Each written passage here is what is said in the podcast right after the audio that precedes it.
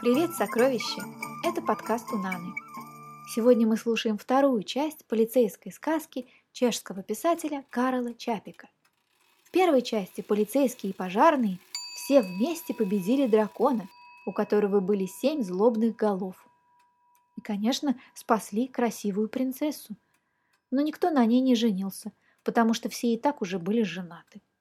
Принцесса вздохнула и отправилась к себе на родину а мы будем слушать вторую часть полицейской сказки. Когда Кубот досказал сказку о драконе в Жишкове, все стражники некоторое время молча покуривали. Видно, думали про мурцианский табак. Потом заговорил стражник Ходора. «Раз тут коллега Кубот рассказал вам о Жишковском драконе, так я вам расскажу про дракона с Войтежской улицы. Шел я как-то обходом по Войтежской улице. И вдруг, представляете себе, вижу на углу возле церкви громаднейшее яйцо. Такое здоровенное, что и в каску бы мою не влезло, и тяжелое-притяжелое, словно из мрамора. Вот так штука, говорю себе. Это не иначе, как страусиное яйцо или что-нибудь в этом роде. Отнесу-ка я его в управление, в отдел находок. Хозяин, наверное, заявит о пропаже. Тогда в этом отделе работал коллега Поур. У него как раз от простуды ломило поясницу, и потому он так натопил печку, что в комнатах было жарко, как в трубе, как в духовке или в сушилке. «Привет, Поур», — говорю. «Жарко у тебя тут, как у чертовой бабушки на печке». Докладываю, что нашел на Войтежской улице какое-то яичко. «Ну так сунь его куда-нибудь», — говорит Поур. «И садись, я тебе расскажу, чего я натерпелся от этой поясницы». Ну, поговорили мы с ним о том о сём. Уже и смеркаться стало, и вдруг слышим в углу какой-то хруст и треск. Зажгли мы свет, смотрим, а из яйца вылезает дракон. Не иначе, как жара подействовала. Ростом он был, не больше сказать, фокстерьера, но это был змей, мы это сразу поняли, потому что у него было семь голов – Тут никто бы не ошибся. «Вот так номер», — сказал повар. «Что же нам с ним делать? На живодерне, что ли, позвонить, чтобы его забрали?» «Слышь, повар», — говорю я ему, — «дракон — животное очень редкое. Я думаю, надо в газету объявление дать. Хозяин отыщется». «Ну ладно», — сказал повар. «А только чем мы его пока будем кормить-то? Попробуем накрошить ему хлебца в молоко. Детишкам молоко всегда полезно».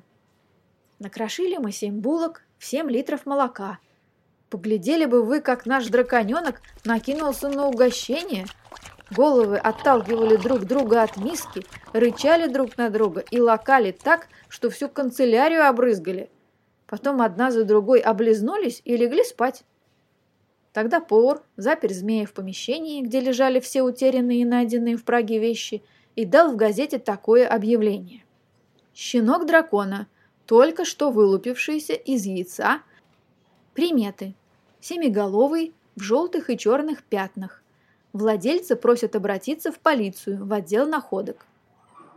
Когда поутру Поур пришел в свою канцелярию, он только и смог выговорить. «Елки-палки, батюшки светы, громы и молнии, чтоб тебе провалиться! Ни дна, ни покрышки! Будь ты проклят, чтоб не сказать большего!» Ведь этот самый змей за всю ночь сожрал все вещи, которые в Праге потерялись и нашлись. Кольца и часы, кошельки, бумажники и записные книжки, мечи, карандаши, пеналы, ручки, учебники и шарики для игры, пуговицы, кисточки и перчатки, и вдобавок все казенные папки, акты, протоколы и подшивки. Словом, все, что было в канцелярии Поура – в том числе и его трубку, лопатку для угля и линейку, которой Пор линовал бумагу. Столько всего эта тварь съела, что стало вдвое больше ростом, а некоторым головам стало от этого обжорства даже плохо. «Так дело не пойдет», — сказал повар. «Я такую скотину здесь держать не могу». И он позвонил в общество покровительства животных чтобы вышеупомянутое общество великодушно предоставило у себя место драконьему детенышу, как презревает оно бездомных собак и кошек. «Пожалуйста». отвечало общество и взяло драконеныша в свой приют. «Только надо бы знать», — продолжало оно, — «чем, собственно, эти драконы питаются. В учебниках биологии об этом ни звука». Решили проверить это на опыте и стали кормить драконенка молоком, сосисками, яйцами, морковью, кашей и шоколадом, гусиной кровью и гусеницами, сеном и горохом, баландой, зерном и колбасой по особому заказу, рисом и пшеном, сахаром и картошкой, да еще и крендельками.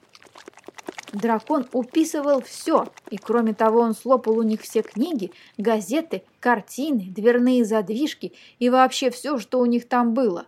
А рос он так, что скоро стал больше Синбернара. И тут пришла на имя общества телеграмма из далекого Бухареста, в которой было волшебными письменами написано Драконий детеныш – заколдованный человек. Подробности лично. Приеду в ближайшие 300 лет. Волшебник Боска. Тут общество покровительства животных почесало в затылке и сказало. «Если этот дракон – заколдованный человек, то это не по нашей части, и мы его держать у себя не можем. Надо отправить его в приют или в детский дом но приюты и детские дома ответили. Нет уж, если человек превращен в животное, то это уже не человек, а животное, и им занимаемся не мы, а общество покровительства животных. И договориться они никак не могли. В результате ни общество, ни детские дома не хотели держать у себя дракона. А бедный дракон так расстроился, что и есть перестал. Особенно грустили его третье пятая и седьмая головы. А был в этом обществе один маленький, худенький человек, скромный и незаметный, как мышка. Звали его как-то на «Н». Новочек или Нерод или Нагейл. Да нет, звали его Трутина. И когда этот Трутина увидел, как драконьи головы одна за другой сохнут от горя, он сказал – Уважаемое общество, человек это или зверь, я готов взять этого дракона к себе домой и как следует заботиться о нем. Тут все сказали «Ну и прекрасно!» И Трутина взял дракона к себе домой. Надо признаться, заботился он о драконе, как и обещал, добросовестно. Кормил его, чесал и гладил. Трутина очень любил животных. По вечерам, возвращаясь с работы, он выводил дракона на прогулку, чтобы тот немного размялся, и дракон бегал за ним, как собачонка, и вилял хвостом. Отзывался он на кличку Амина. Однажды вечером заметил их живодер и говорит. «Пан Трутина, а что это у вас за зверь? Если это дикий зверь, хищник или еще что, то его водить по улицам нельзя». А если это собака, то вы обязаны купить ей жетон и ошейник. «Это собака редкостной породы», — отвечал Трутина. «Так называемый драконий пинчер или семиглавый змеепес. Правда, Амина?» «Не сомневайтесь, пан живодер, я куплю ей номер и ошейник». И Трутина купил Амине собачий номер, хотя пришлось ему, бедняжке, отдать за него последние деньги — но вскоре снова ему встретился живодер и сказал. «Это не дело, господин Трутина. Раз у вашей собачки семь голов, то и жетонов должно быть семь, и семь ошейников, потому что по правилам на каждой собачьей шее должен висеть номер». «Пан живодер», — возразил Трутина, — «да ведь у Амины номер на средней шее». «Это безразлично», — сказал живодер. Ведь остальные шесть голов бегают без ошейников и номеров, как бродячие собаки. Я этого не потерплю. Придется забрать вашего пса. Погодите еще три дня, взмолился Трутина. Я куплю Амине номерки. И пошел домой грустный-пригрустный, потому что денег у него не было ни гроша. Дома он чуть не заплакал, так ему было горько. Сидел он и представлял себе, как живодер заберет его Амину, продаст ее в цирк или даже убьет. И, услышав, как он вздыхает, дракон подошел к нему и положил ему на колени все семь голов и посмотрел ему в глаза своими прекрасными, грустными глазами. Такие прекрасные, почти человеческие глаза бывают у всякого зверя, когда он смотрит на человека с доверием и любовью. «Я тебя никому не отдам, Амина», — сказал Трутина и погладил дракона по всем семи головам. Потом он взял часы, отцовское наследство, взял свой праздничный костюм и лучшие ботинки, все продал и на все эти деньги купил шесть собачьих номеров и ошейников и повесил своему дракону на шею. Когда он вывел Амину на прогулку, все жетоны звенели и бренчали, словно ехали сани с бубенцами. Но в тот вечер пришел к Трутине хозяин того дома, где он жил, и сказал. «Пан Трутина, мне ваша собачка что-то не нравится. Я, правда, в собаках не разбираюсь, но люди говорят, что это дракон, а драконов я в своем доме не потерплю». «Пан хозяин», — сказал Трутина, — «ведь Амина никого не трогает». «Меня это не касается», — сказал домовладелец. «В приличных домах драконов не держат. И точка. Если вы эту собачку не выкинете, то с первого числа потрудитесь освободить квартиру. Я вас предупредил, а за сим честь имею кланяться».